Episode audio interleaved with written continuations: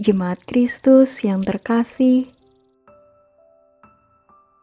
renungan untuk kita malam ini berjudul Allah memakai siapa pun untuk pekerjaannya.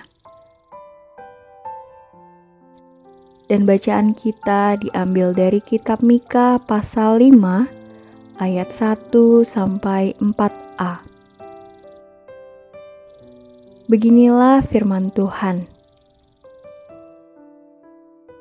Tetapi engkau, hai Bethlehem Efrata, hai yang terkecil di antara kaum-kaum Yehuda, daripadamu akan bangkit bagiku seorang yang akan memerintah Israel, yang permulaannya sudah sejak purbakala, sejak dahulu kala.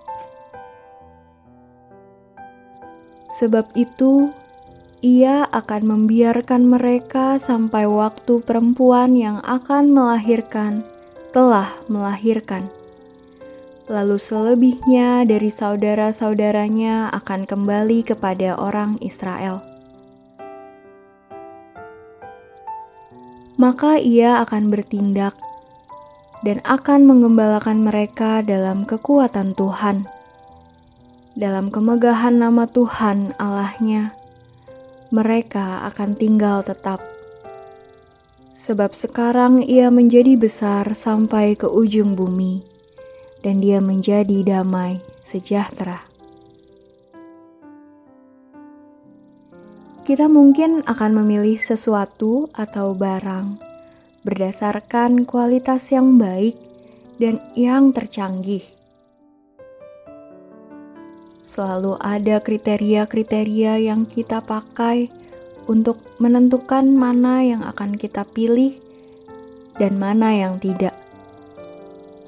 Ini adalah hal yang wajar karena kita menginginkan hasil yang terbaik dalam segala hal. Tetapi yang menarik adalah bagaimana Allah memilih kota yang akan dijadikan tempat kelahiran anaknya. Allah tidak memilih yang terbesar dan termegah. Sebaliknya, Allah memilih kota yang paling kecil dan tidak dihitung menjadi kota yang berpengaruh. Bahkan mungkin hanya dilihat sebagai bagian kota pinggiran yang tidak memiliki dampak besar bagi Yehuda. Ini menunjukkan sebuah perspektif baru bagi kita, yaitu Allah dapat memakai siapa saja untuk mengerjakan misi Allah bagi dunia.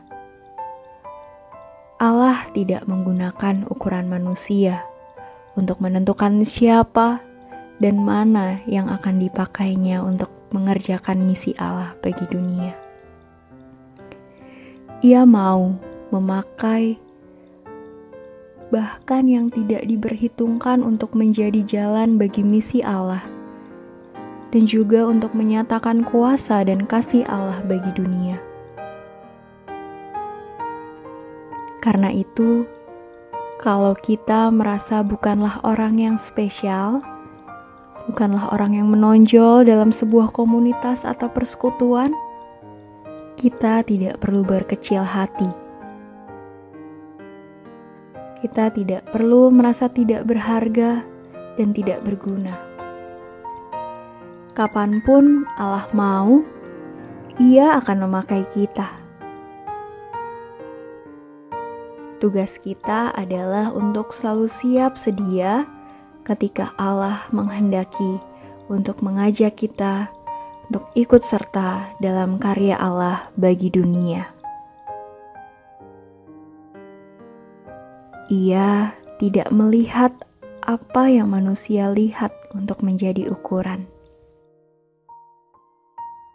ia melihat ketulusan dan kebaikan kita.